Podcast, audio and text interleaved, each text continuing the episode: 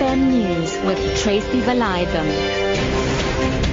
7 o'clock good evening. Parliament's Transport Committee has warned the passenger rail agency that plans to cancel contracts or recoup monies from irregularly awarded tenders must not lead to high legal costs or disrupt service delivery. PRASA briefed the committee today on remedial action as recommended by the Public Protector's report. PRASA chairperson Popo Molefe says the board cannot be reckless and may have to keep some contracts until another solution can be found.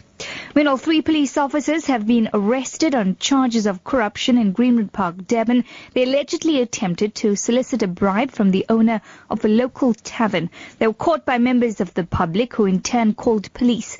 KwaZulu-Natal police spokesperson Thulani Zwane says the three will appear at the Durban Magistrates Court on Monday. It is alleged that these members went to Greenwood Park and terrorized the com- community and uh, they wanted to be bribed. Uh, the members of the police were then called and when they arrived the scene they noticed that the three officers uh, were already caught by the members of the community for corruption.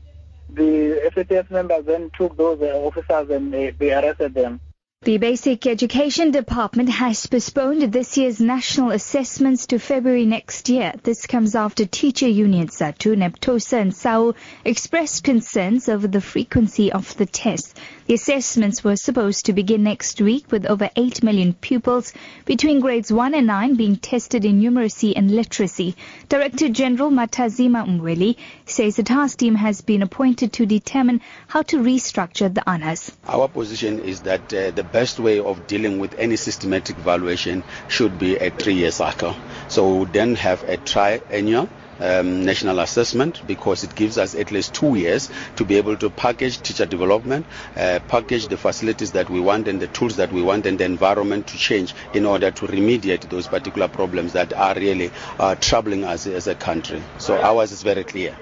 Burundi Army Chief Prime Niyongabo has survived an assassination attempt. Three soldiers and three gunmen were killed in the attack in the capital Bujumbura. The BBC's Mary Harper has more. The Army Chief's motorcade was attacked on a busy road by men with guns and rocket launchers. Witnesses said they were wearing army uniforms and driving military vehicles. This is not the first time a senior army officer has been killed in this way, leading some to suggest the military is split. The violence in Burundi is taking on a different form. It started as street protests and clashes. It's now something more sophisticated, with targeted assassinations of both government and opposition figures by people who appear well trained and well armed.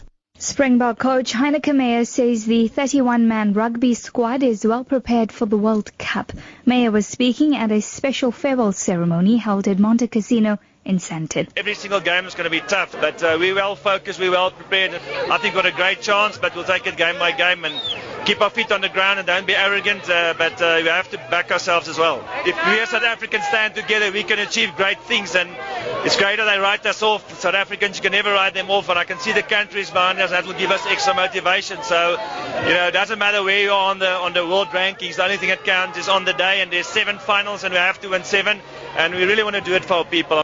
Your top story this hour, Parliament's Transport Committee has warned the passenger rail agency that plans to cancel contracts or recoup monies from irregularly awarded tenders must not lead to high legal costs or disrupt service delivery. For Lotus FM News, I'm Tracy Valaydham. I'll be back with your final news update at 8.